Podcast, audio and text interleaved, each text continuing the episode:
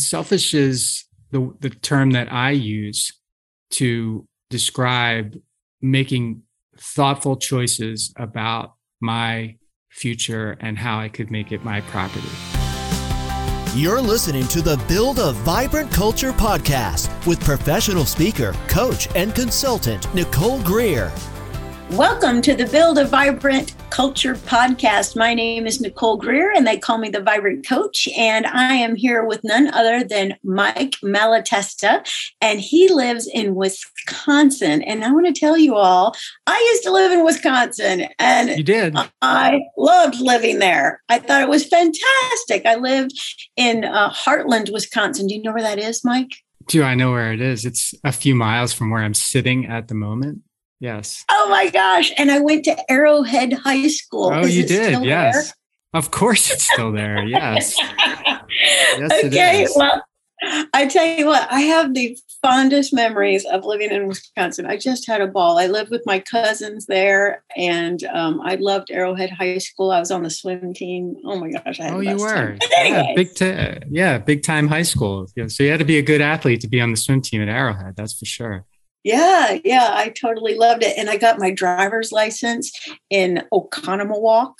That's where I went to get my driver's yeah. license. Yeah, yeah. And yeah. then uh, I live in Nashotah. I don't know if you're familiar with that, but yeah, I live in Nashotah. So yeah. Yeah. So, you know, most people don't think, you know, when I get my vacation, I'm going to go to Wisconsin.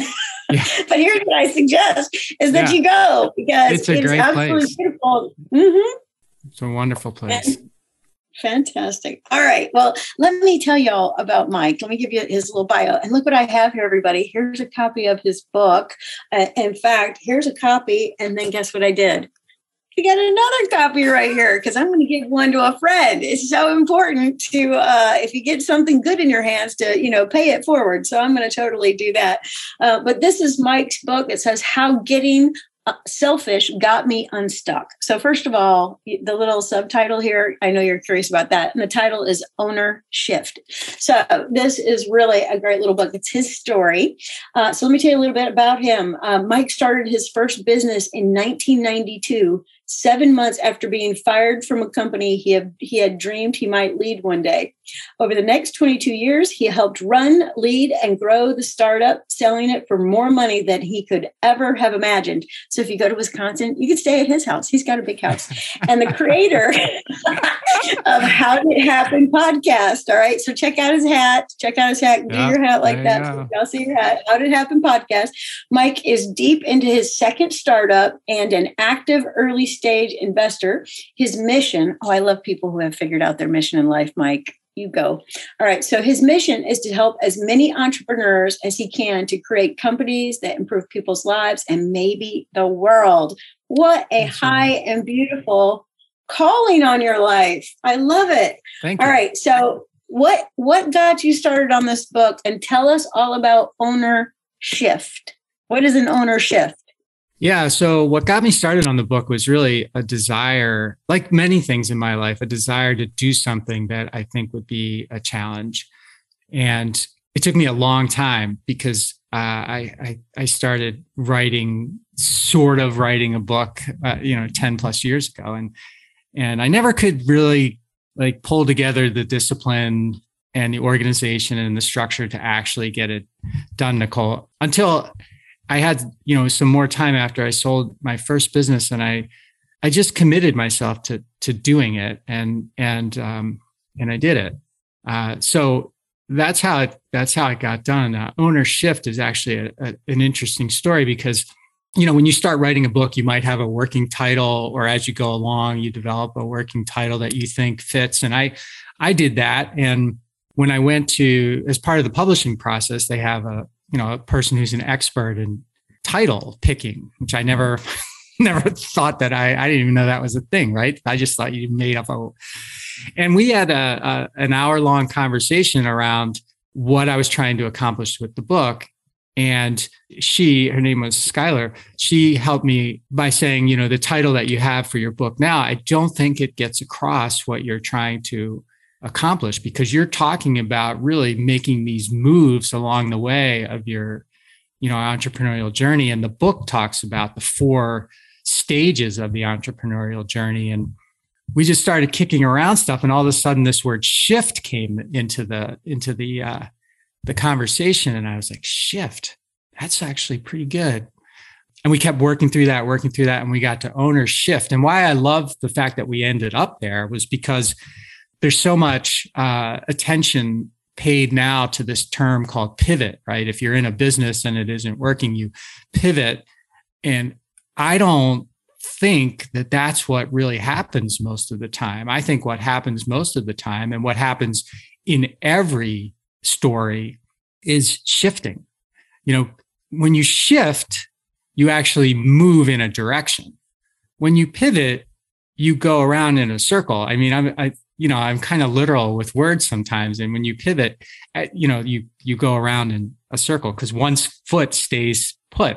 When you shift, you move. And the reason that the, the shift in the book is italicized is because a lot of shifts for entrepreneurs aren't voluntary.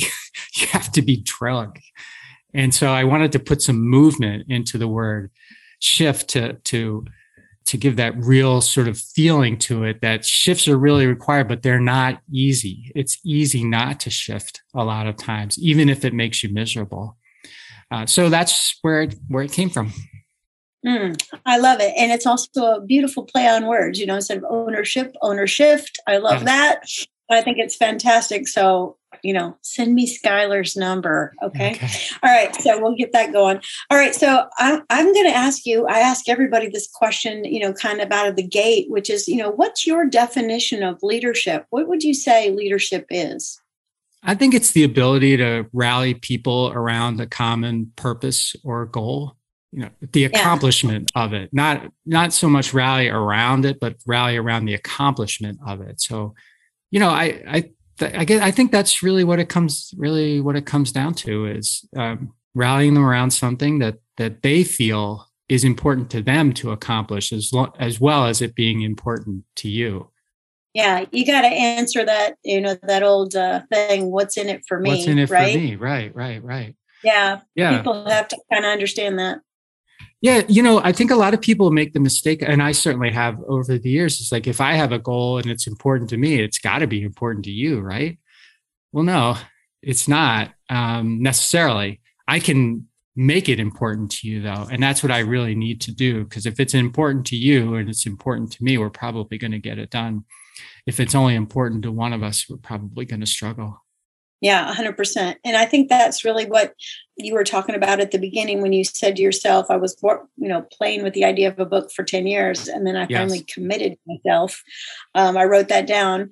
Um, and uh, I think, I think that's what we got to help people do is commit to whatever that thing is we want done. Right. And then that's where the rallying starts to happen is when there's a sense of commitment. How does a leader it, you know, in your mind, get people to the commitment stage. You know, you get them curious. I think the first thing you need to do is get them curious, right? Yeah. Ask me questions. Let me share what I'm doing. Let's talk about it a little bit. But then, how do you? Let's use keep using shift. Shift them into commitment from curious to commitment. I think ultimately it's making it important to them. And them, you know, if they see that there's a bigger future for them or a better future for them, helping you accomplish your goals, I think that people are going to want to do that. And if they see a, a scary future or a future that's smaller for them, uh, or a future they don't believe, then they probably aren't going to to be. And the thing is, I, at least in my experience, Nicole, you can't just treat everybody like they're the same. I can't, you know, you might, I might have to talk to you differently about accomplishing the goal mm-hmm. that I'm, I'm hoping to accomplish than I would have to talk to someone else but because you're you know you're you're a complicated human being and and uh, i need to be able to craft my message to resonate with you and the way i do that might be a little different than i have to do it with someone else yeah, I, I, I, think that's totally true because, um, you know, I'm, I'm, I'm, what do they call it? Certified. I'm certifiable sometimes, but certified in many uh, personality assessments. And, okay. you know, that's one of the major tenets that we kind of, or principles that we put forward is like, okay, so if you're going to go talk to Mike, what's he like? What's it like to experience him? And then, you know, change your approach so that Mike can hear you, right? right. Um, and then I just kind of drew a connection between this thing where you say how getting selfish got me unstuck. Right. I mean, that's exactly what we have to do with our employees is we got to tell them this is what's in it for you. This is how you'll benefit because I, I think you're kind of tongue in cheek with the word selfish. I mean, like we don't want people to be selfish, but but but people are motivated when they see benefit to themselves. That's just human nature right? Yeah you're right. And i wanted to i use the word intentionally of course because right. I knew because it's I, like what? Yeah right. It's it yeah. means selfish right? But um uh, but ultimately if i don't know what what i want my future to be and how and and how i want it to look and feel and all of those things I, how how can i possibly lead people towards that right? And i can't do that by consensus. I can't do that by I, the point i make in the book i can't do that by being selfless you know because if i'm selfless i'm really putting everything in front of me. And i and and if i don't know where i'm going or where i want to be or the property that i want to own or however you want to phrase that i can be selfless all day long. It's and convince myself i'm doing great stuff but really i'm just avoiding my responsibility as as a leader. At least that's how i looked at it. And that's why i used use of the word selfish. You know, you get once you're selfish, you can be pretty selfless. But I, it really didn't work for me the other way because I tried it for a long time, and right, it ended up making me lazy, frustrated, and and unproductive. Right, right, right, and and and that's the story you tell in this book right here. Yeah. Um, and uh, I love the fact that you threw out the word property just a minute ago because I actually hold on, let me find it. I on page 177, everybody write this down. Um, he talks about uh, five words that changed his life. And so when when I saw that, I was like, because I love words too. Mike, you said sometimes I'm really literal about it. You know, the pivot yeah. versus the shift. Uh, mm-hmm. I totally see the pivot and the shift difference. I see it. So you're not crazy. Uh, but he said these five words. Did I get the five words right? Yeah, my those are the five words. My property. Is that the five words? My future yeah. is my property. My future okay. My property. So when I read that, I was like, oh, if only everybody understood that, like, the future is right there. It's yours. You can build on it however you want. You can put energy into it any way you want and create something fantastic instead of this thing that people do, Mike, which is let it unfold. Maybe. Yeah. So, talk a little bit about my future is my property on page 177, since you just dropped that in there and I had read that in here. Yeah, I just so I I was coming out of this place that I call the valley of uncertainty in in the book, and we can go into that if you want to. But I do. I want to go into that. So I was coming out of that, and I was making some progress, and I was making some breakthroughs, and I was driving along, listening to a CD that a guy named Dan Sullivan uh, put out, and he's talking about being at a, a, high school reunion, and he's going, you know, just rambling about this and sort of how he's he's in his like late sixties at the time, so you know people were winding down, and he was still winding up, and he said um, on that CD, he said, you know, he said, but you know what I was thinking about is my future is my property it's not my parents it's not my siblings it's not my classmates it's not my it's nobody else's it's me. And when i heard that which i'd never heard before nicole it was like one of those baseball bat moments to the head you know where i've had plenty of those where i was just like what did he just say? Because at the time my mind was looking for for something but it didn't know what it was. But my eyes and ears were open to you know receptivity. And he said that. And I was like, that, that's it. Because at the time, I was in stage three, uh, I was in the break stage that I describe in the book. And and when you're in the break stage, you really are not looking at a future that is better and bigger than your present because you've been so worn down by the grind and by selflessness and by other things that you are thinking, I cannot continue to go on like this because it's just going to be more of the same. And you forget about thinking that it could be different, that it could be better, that it could be, you, could imagine it to be something that's so unimaginable right now, given your current situation. And then by having that, start working toward it. It was like, you know, just uh, I felt like I wanted to pull over. That's how much it, it struck me. And then I, and so I've been sort of using that for myself ever since. My future is my property. I have to pay for it. I have to, well, I have to know what it is. I have to pay for it and I own it. And people say, well, you can't predict the future and all this stuff. And I say, yeah, well, I can't. There's a lot about the future I can't, I can't predict, but there's a lot about it that I can influence. And that's what I mean by this. And yeah, I think just so, so at least this was me. I think it's, I think it's many people, you know, you saw, you see the future as being the same as the past. And it's just like oh to here's another day and here's another day. And it's just not going to be any different.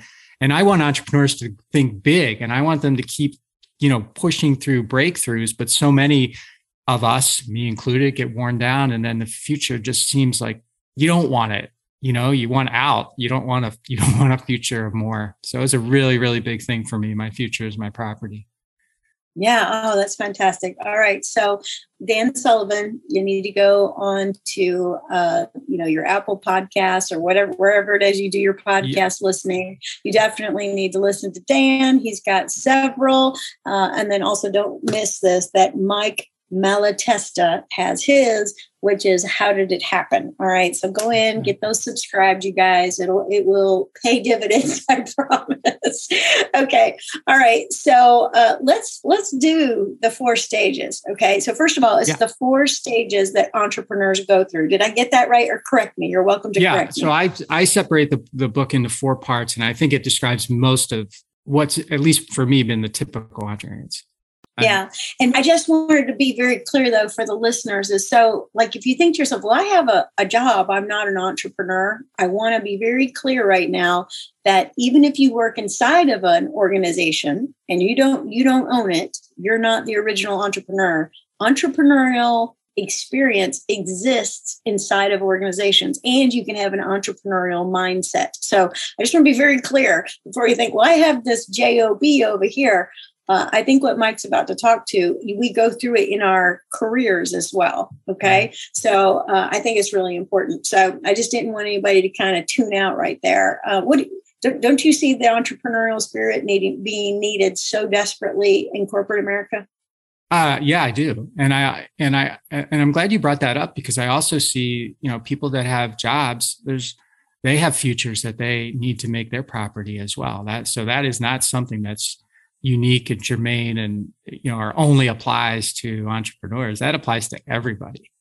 100% so i just wanted everybody to understand he's going to talk about in entrepreneurial terms but that's what we need in every business is this entrepreneurial mindset and yeah. you go through these stages. All right cool. We're all on the same page. All right. So talk about part one the dream. Like i mean like yeah. when you get a new job you have a dream and when you start a business you have a dream.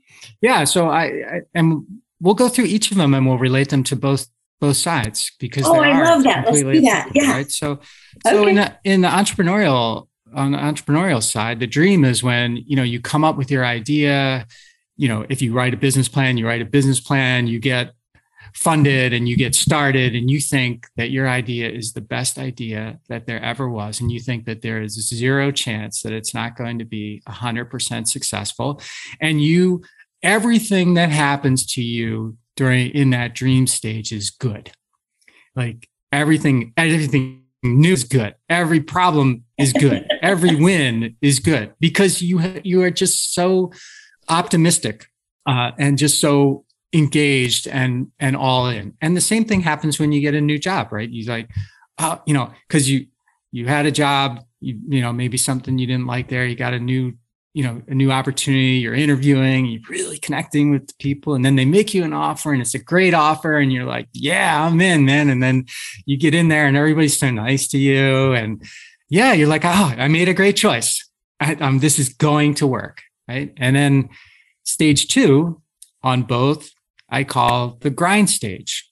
So from the entrepreneurial standpoint the grind stage is everything that i got into this business to do that i loved I'm doing less of now because there are all these other things that need to be done that I never thought about or that were cool the first couple times they happened, but now they just drive me crazy. And, but I'm not changing because I've I've worked my way through these. I've you know I've ground through all of these things. I'm not changing. I can do it. I just do it. And right, just more effort, more time. Stay right, up later. More time, more Get up effort, earlier. And, and from an employee standpoint, it's the same thing, right? You like everybody's nice to me, but oh, now I'm starting to see different personalities. Oh, now I'm starting to see silos inside the business. Oh, now, you know, I really don't like when that person sends me an email and it's written the way that they write it. Or, you know, on and on and on. And all of a sudden you're starting to think to yourself, did I make a good choice here?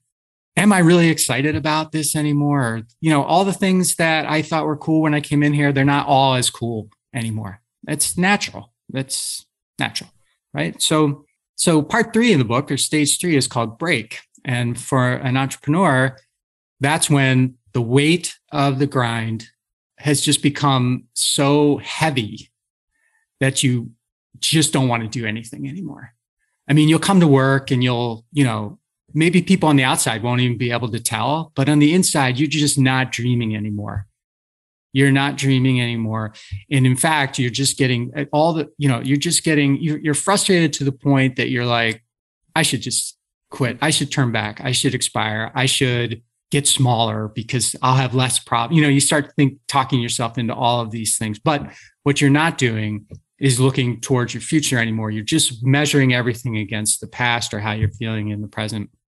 And from an employee standpoint, same thing. It's like that's when you get to the point you're like, I need to get another job?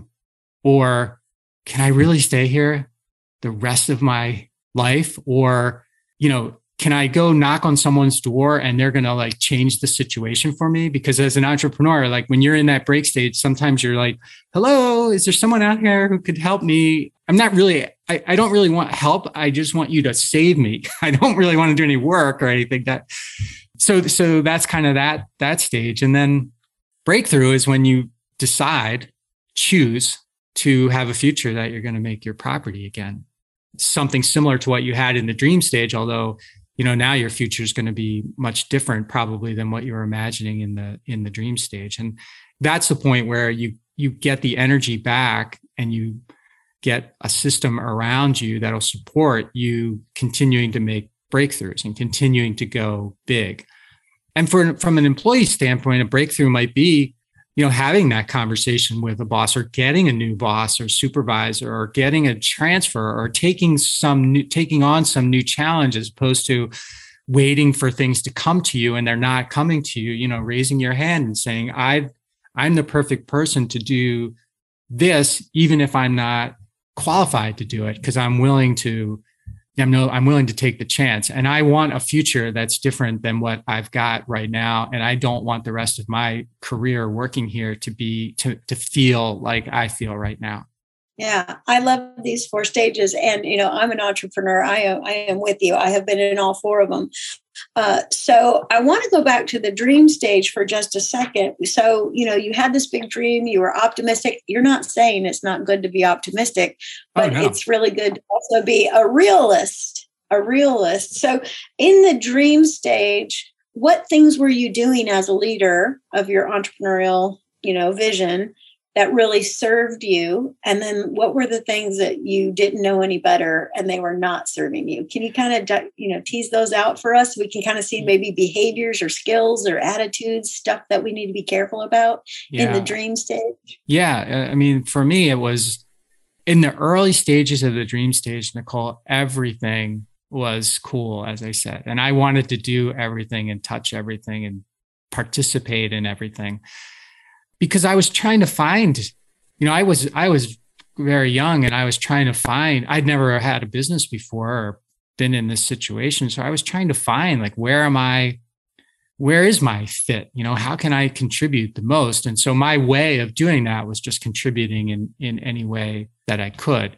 You know ultimately it turned out that there were certain things that i could do that no one else could do. And again, I'll get back to, you know, in the dream, there was only two of us at the beginning of the dream, and there was probably less than 10 before the dream transferred into grind. So it wasn't like years of dream. It was, you know, a, a relatively short period of time. But I, it took me a really long time to learn where, well, it took, it, it really all it took to I was I was successful, but it really took till I was, you know, got selfish that for me to really figure out what I needed to do to move the business at the stage that it was and at the size that it was. You know, I, I guess I was skilled enough to be able to do many, many things at a moderate level for a long time. And it never seemed like I was completely faking it or anything. But what I was, and what I alluded to earlier was that I, it made me lazy because I was no longer I was, uh, you know, because you can get really busy doing all kinds of things. And I just was get so lazy, not sitting around doing nothing. I was busy, but I was so lazy with my thinking about how to, what, how to really move the needle. So ultimately for me, it was, and this took many, many years. So I'm trying to, I'm trying to short circuit that with like, with the books, you know, to encourage people to shift earlier and see things earlier and put things in place earlier than I ever did but ultimately, you know, I was a culture person. I was, you know, a, the, the person who could see the future a little bit before other people because I knew what I wanted it to be. And I could, I did a good job. I could do a good job of rallying people around a common, the accomplishment of a common purpose or goal, uh, as I described my, my definition of leadership earlier. Yeah, and, and I love what you're saying, and, and I'm going to boil it down. Uh, I, I think what he's saying is that if he had been more discerning earlier on, um, and I, I, I think that you said I could do many different things to a certain level of competency. I don't know if you said exactly like that, mm-hmm. but um, one of the concepts that both Mike and I, I bet Mike's learned this from Dan Sullivan's work too, is that you have a unique ability Right. You have something that you do so fantastically. And if you did that most of the time, you would be much more happy and probably more successful, both in if you are having a career or if you're being entrepreneurial. That's one thing that I would say. So everybody Google unique ability. Do that. Write that mm-hmm. down, everybody. And then the other thing that I said that I thought was so good, as you said, uh, I would do anything that I could. And God, when you said that, I was like, oh my. I can remember doing that in my career. Like people like, Nicole, can you do this? And I'd be like, yeah, I can do it. Yeah. And then, you know, on Saturday, I'd be doing it. And I'm like, nobody else is working today. you know, I'd get like all indignant about it. And it's like, wait a minute, I said I would do it. And here I right. am, you know, plus yeah. other things on my plate. Um, but you know, I had people, Mike, when I was in my career, and then this this is also true in my entrepreneurial endeavor, is that, you know, is that some people know how to say no to things and not try to be all things to all people and do all things possible. Just do the right. thing you're really good at, right? Another component of the, you know, the selfish exercise is knowing what what you will say yes to and what you won't, you know, won't say yes to. That was a big shift for me when I got there because I always thought that saying yes to everything was how you that's that's how you won and that's how you kept score and that's how you valued that's how you were valued. I thought that was the natural way for things to work. And you say yes too much, and all of a sudden, you know, not only are you working on that Saturday, but you're bitter about it, even though you said yes to it. And yeah, we we that's that's grind. yeah, absolutely. yeah. And and so let me tell you what he told you. He said, I got lazy in my thinking. And I think when he went to, you know, the breaking out stage, which is stage four, I skipped over one, but, you know, that's mm-hmm. when he really got started thinking differently. My future is my property. So I just wanted to connect that. And then the other thing he says, if I gave anybody any advice, shift earlier, shift more often. Okay, right. so everybody write that down. Shift earlier, shift more. Where can I shift? Okay, so that is the question you're going to kind of live into till the next podcast. All right, so so that is the dream. Okay, so then you hit the grind, and you're saying yes to everything and trying to do all things. Okay, tell me a little bit. And I think everybody hears the word grind, and they're like, uh, if you've ever driven a stick shift, which I did drive the Karmann Ghia in Hartland, Wisconsin. Oh, okay, oh, nice. and I yeah. But when daddy tried to teach me, I was like, takes a while. I yeah, could not, yeah. yeah, I could, I, you know, it takes a while to get the clutch going and get the shifting working. I mean, it's a thing, right?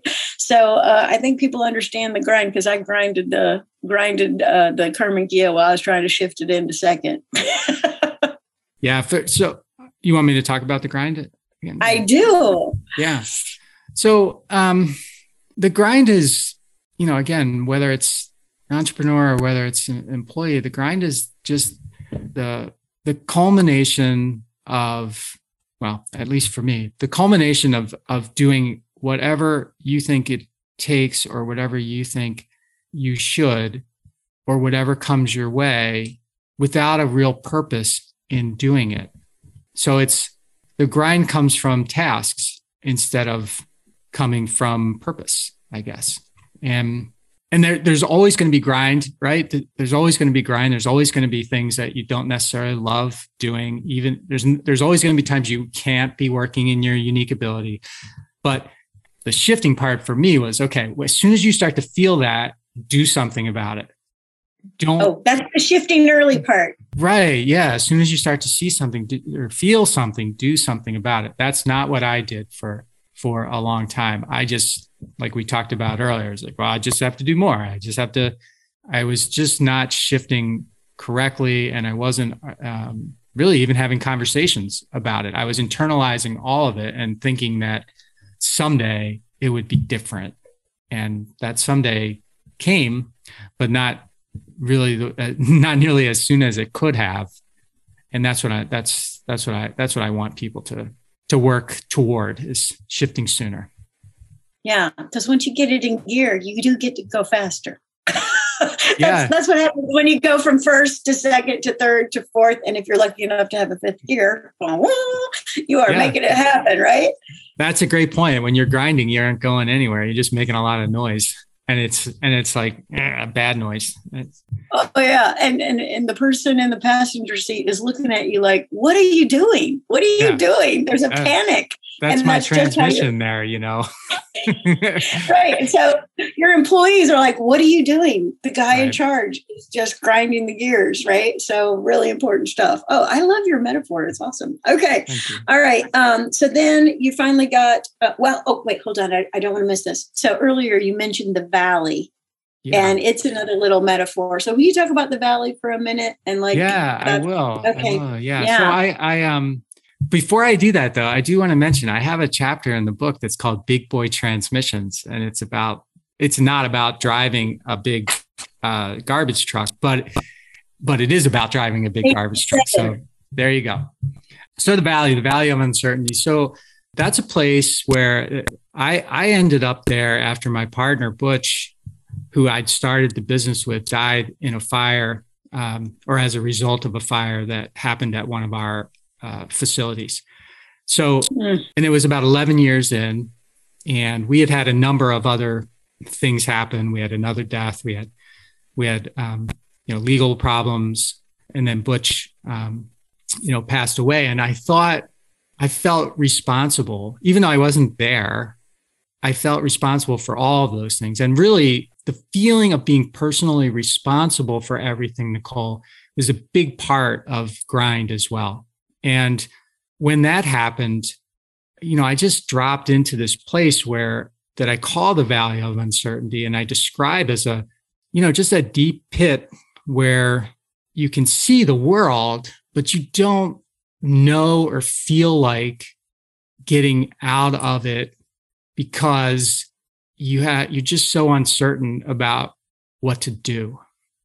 And for me, it was like a plate. When I was in the valley, I thought to myself, why am I here? Whose fault is it?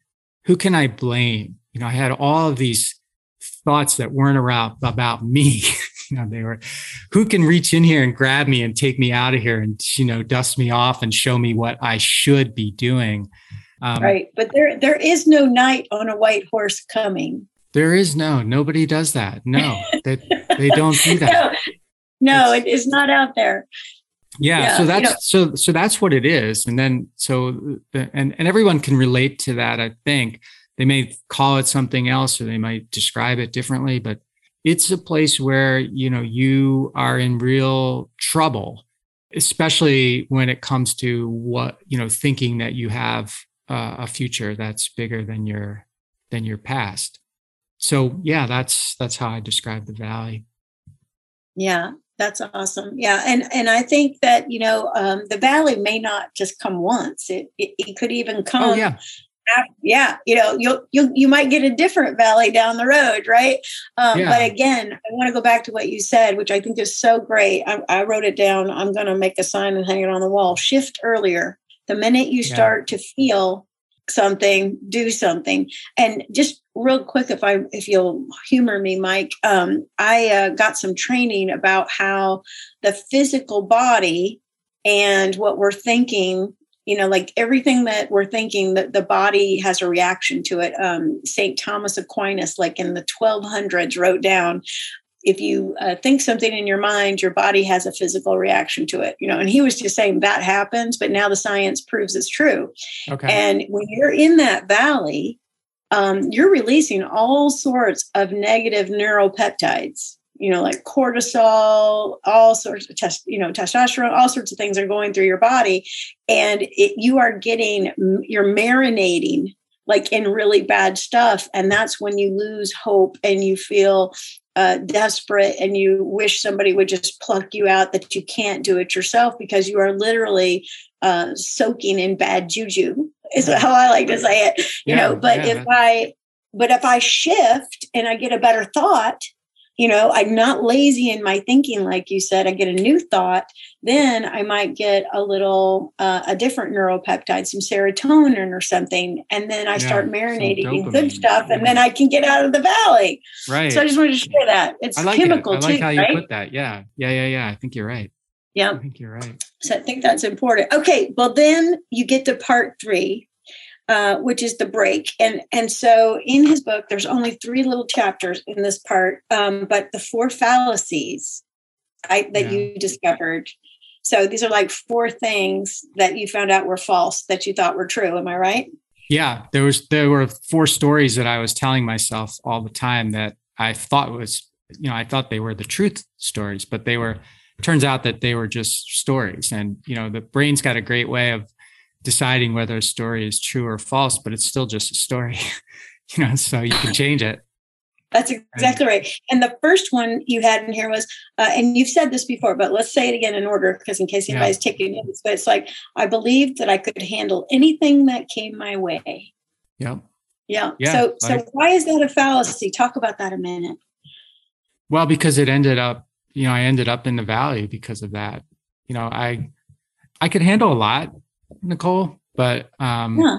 but I couldn't I couldn't handle everything, and there was no reason for me to. I guess that was one of the biggest things, right? It's like, why did I feel like I needed to do that? Was it to prove that I could, or was it because I didn't have people that could do it, which wasn't the case, um, or was I trying to be the hero? You know, was it just me sort of convincing myself that that's gave me status? You know, but whatever it was, it wasn't true uh, or what certainly wasn't the truth that I now wanted to tell when I was, you know, at this stage.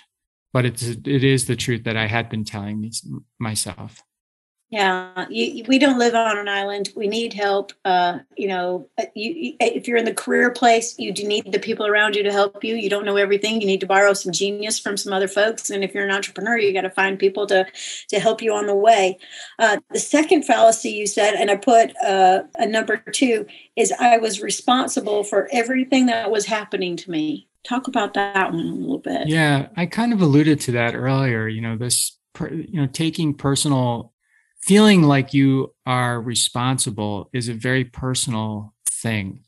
And it's very it can weigh on you a lot. And i talk about this this sort of mind shift that i made when i recognized how i was thinking about that. And it occurred to me that i wasn't responsible for everything that happened. I wasn't even there when when butch was burned. I, I wasn't even there but i mm. did i did have responsibility for everything that happened. And now some people might say well that's just semantics. And maybe it is but personal being respon- i can only be responsible for me. That's the only person in the world i can actually be responsible for. But i have a responsibility to a whole lot of people so if I could just compartmentalize it, like this isn't so this happened, that doesn't mean that I it's so I thought it defined me, you know, that being by being personally responsible. It it it it, it doesn't. It's just a part, another part of a thing that I'm that I have the responsibility for. And so when I when I made that that shift, it just changed me. It just no longer made it feel like the weight of everything was my fault. It was something I had to deal with. So you couldn't get away from that, but it wasn't my fault. It wasn't a part of me. It was just a thing that needed to be handled. Yeah, absolutely. You know, and, and the thing is, is that when we do hire people, when we were talking really at the beginning of this podcast, and we say, you know, rally around this endeavor with me, but make a commitment. That's where other people take on respons- responsibility, right? So mm. it isn't all me. I'm asking you to join me, and people make a conscious decision to come onto the team or be part of the mission or whatever. And so we're all responsible. Um, so it just doesn't, you know, fall completely on the entrepreneur. All right. So then the next one that you have in here is I question whether it was possible for my future to be different. And you've already stated that, you know, that little little phrase from Dan woke you up. Um, but a lot of people, I think, get in that place like that. This is the way it is. I just need to suck it up, you know, buttercup kind of thing. A lot of people, I'd say most people, yes, they do. Um, and, and, and I was the same way. And I just, you know, got to shift. There's no reason that your future can't be your property. And so, yeah, we've been through that. And that, yeah, that's, that's a big one. That's a, that was definitely a fallacy. Yep. And then the fourth one was isolation. So talk to me a little bit about isolation.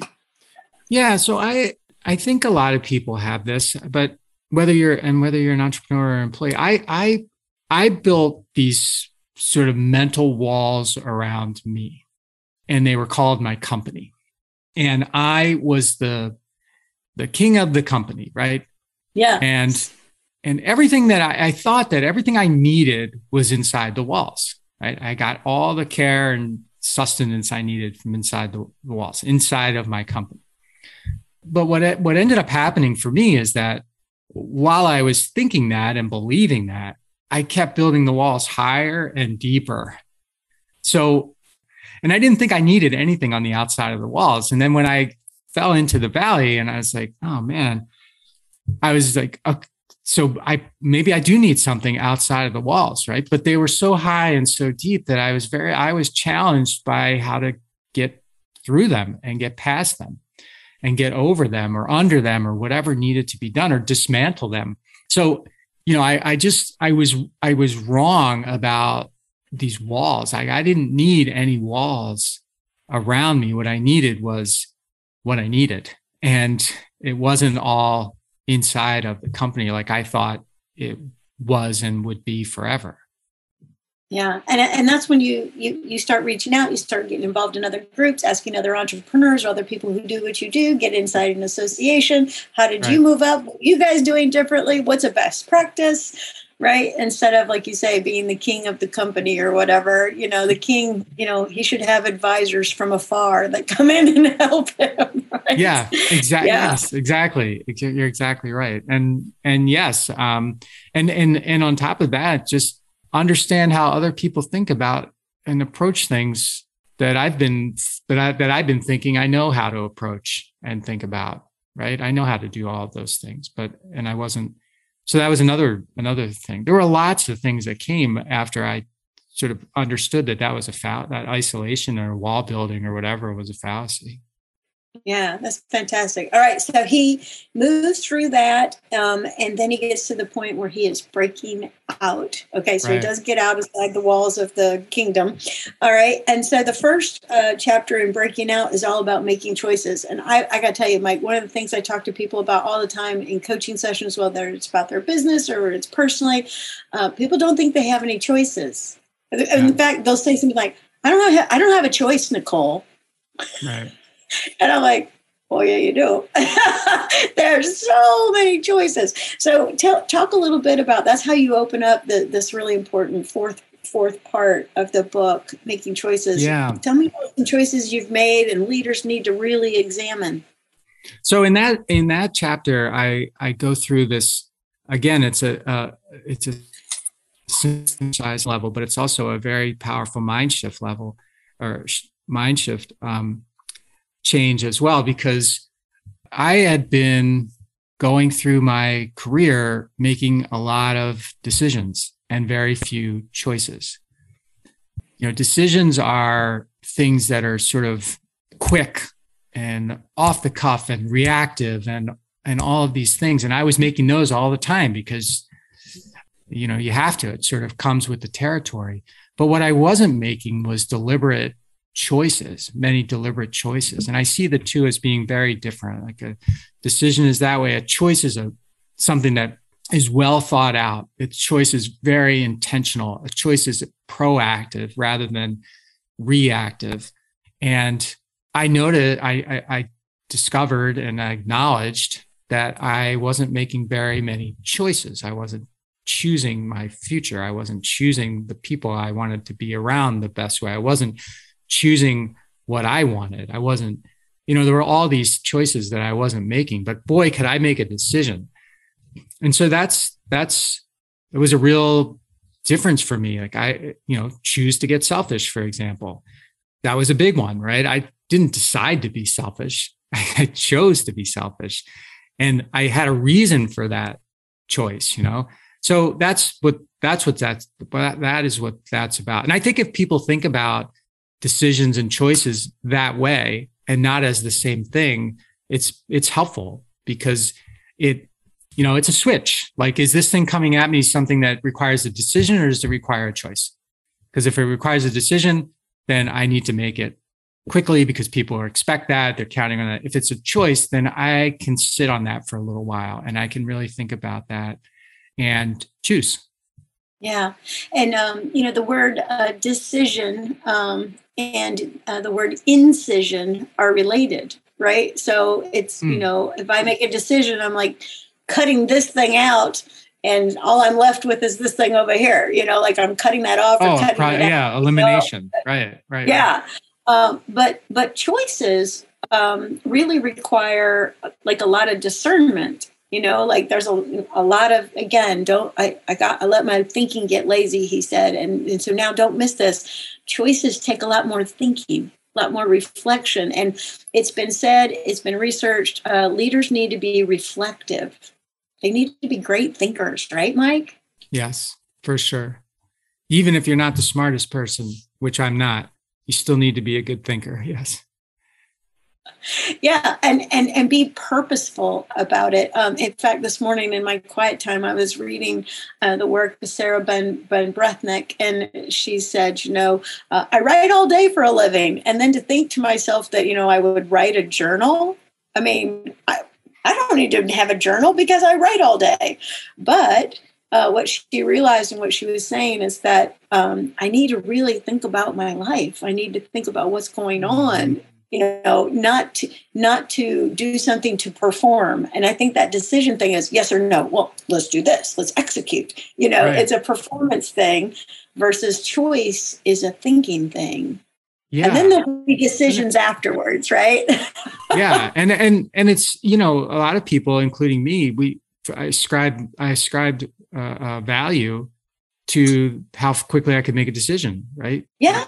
Look how smart i am right? Right. Right yeah. Okay. So, so I want to ask you two more questions. I, have had you on the okay. had you on the line here a long time. You're such a good sport with me. So, talk a little bit more, and to be very clear with people, let's be real plain because semantics do matter when you say i decided to get selfish and again don't miss this everybody his book is ownership how getting selfish got me unstuck. So i want you to talk a little bit about selfish so everybody's perfectly clear what you mean because i don't want anybody going i was listening to this podcast this guy was telling me to be selfish. Yeah.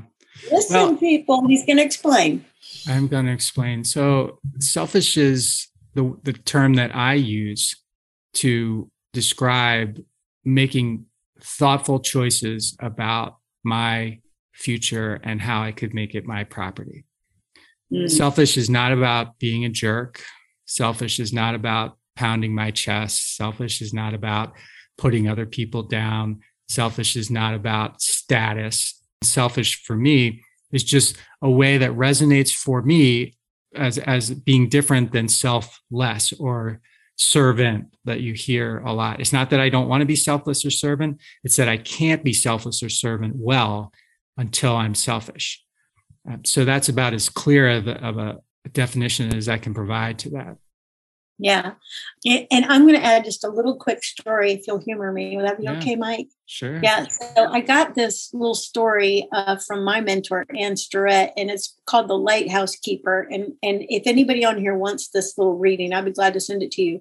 But um, here's how the story goes that, that the lighthouse keeper was on a rocky coast and he got a certain amount of oil every month to keep the light on at the lighthouse but people came and knocked on the door and said, um, you know, we're freezing over here. Can I have just a little bit of oil? And so the lighthouse keeper gave them a little bit of oil so they wouldn't freeze over here. Then somebody came and said, you know, I, I have the machine doesn't work and the machine serves all these people. Can I have a little bit of oil to, you know, get my machine to work? And so he gives a little bit of oil and he gets all these little requests for all these things. And then at the end of the month, he runs out of oil and the light goes out.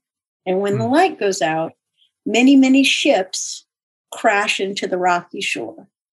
So, hope you get the story. But the story is like the lighthouse keeper needed to say, I'm sorry, I only have so much oil. And here's what I'm doing. Here's my purpose. Yeah, here's purpose. what my choice I've made. I've made a choice to keep the light on, not to get up, make you all happy out here, even though they had legitimate needs. Right. So I think that's maybe that that helps people see what you mean by selfish. Oh, that's a nice story. I hadn't heard that one. Yeah. So so you know, keep the lights on, people. That's the whole point.